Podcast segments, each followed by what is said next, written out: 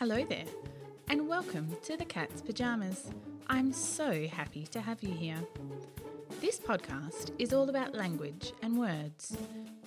So, if you're a word nerd, a bookworm, or you just love language, then this is the podcast for you.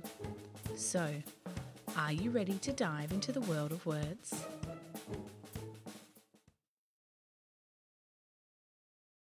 At the end of last year, Lexico announced its 2020 Word of the Year. Any guesses as to what it might be? Well, if you guessed quarantine, then you'd be correct. I'm sure this is a word everyone knows after the last two years, but what do you know about this word?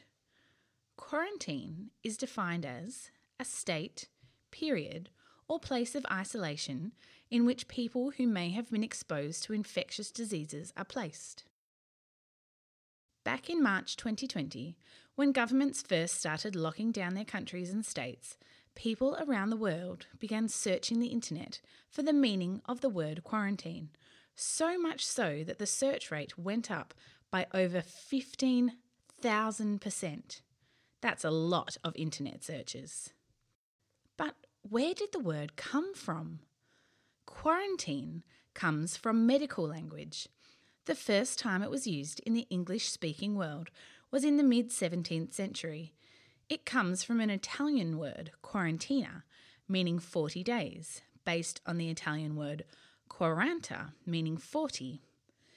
During the bubonic plague in the 1300s, quarantina was when ships suspected of carrying the disease were not allowed into the port the ship had to sit off the port for 40 days before passengers were allowed to disembark. Interestingly, some of the earliest outbreaks of COVID 19 were also found aboard ships, with passengers of cruise ships being put into quarantine. In 2020, quarantine became not only a technical and medical word, but an actual lived experience for lots of people thanks to COVID 19. Due to the risk of the coronavirus, we kindly ask you to keep a distance from other people and practice good hand hygiene. Dear passengers, please make sure that your nose is also fully covered by your mask. Wearing a face mask covering your mouth and nose is required on buses, trains, and at stops and stations. Thank you very much. Quarantine is just one of the scientific terms that are now part of our everyday lives, others being herd immunity, social distancing, contact tracing, as well as COVID 19 and coronavirus. The pandemic has not only changed the way we live and interact with other people, it has also changed the way that we use language. Pre COVID, quarantine was mainly used as a noun, a word used to name something post COVID, it's being used more and more as a verb, a doing word with no object. Used as a noun, you might say, I just got home from my holidays and now I'm in quarantine for 14 days. Used as a verb, you might say, My teacher had to quarantine after coming into contact with a parent who tested positive for COVID 19. There are other words or phrases you could use instead of quarantine also, like hunker down, isolation, lockdown, shelter in place, stay at home, or shutdown. Other countries also have variations on the English quarantine, like Malaysia has movement control orders, the Philippines has enhanced community quarantine, or Singapore uses circuit breaker. The pandemic has changed our language by forming new words or puns inspired by the word quarantine. We now have quaranteams, groups of people kept small or exclusive to contain the spread of diseases, or quarantimes, as in the time of quarantine. Other slang has formed using the words coronavirus and COVID 19 also. Rona is a slang word for coronavirus. Corona cut would be a haircut that you got during quarantine. Maybe your mum or dad had to do it for you. Some grown ups might refer to gaining their COVID 10 or COVID 15, talking about the amount of weight they felt they gained during quarantine. The quarantines have had an enormous impact on our language and word usage. New words have been added to our dictionary, like contact tracer, frontliner, and physical distancing. We changed the way we use some words, like remotely and shield. And while 2020 is long gone and 2021 is almost over, there are millions of people around the world who are still in quarantine.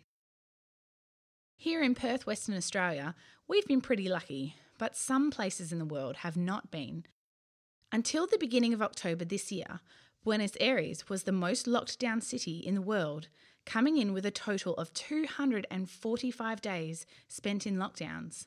However, our beautiful Melbourne, Australia, has just passed its 246th day in lockdown, though that total will continue to rise as their stay at home orders may not end until after October 26th.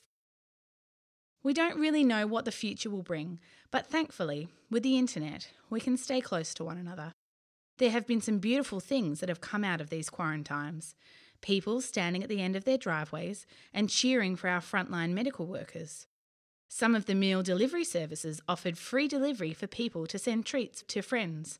I know last year I sent ice cream to my friends living in Melbourne from my home in Perth. At a time in our history when we might seem to be the most isolated and the most separated, people have found ways to come together like never before. It has also been a time for massive ingenuity and creativity. People and businesses have had to rethink how they operate, have had to come up with new strategies to keep afloat. People who never had the time before to write that book or paint that piece of art have now been able to take the time to do those things. For those of you who are still in lockdowns or who might need to go into quarantine, I encourage you to stay connected to the people in your lives Maybe even use the internet to reach out to new communities. Use the time to be creative and come up with new ways of doing things. Or use it to spend more time together with your family, playing games and reading books, or even creating new things together as a family. Humans are incredible at adapting, and we will continue to do so. We'll work through our current situations and come out stronger for it. Remember to stay close with the ones you love be creative, walk in the sunshine, and always remember that you are the cat's pajamas. Thanks so much for joining me for this episode of The Cat's Pyjamas. If you check out the show notes for this episode, there are some great resources, including a word puzzle and some book recommendations.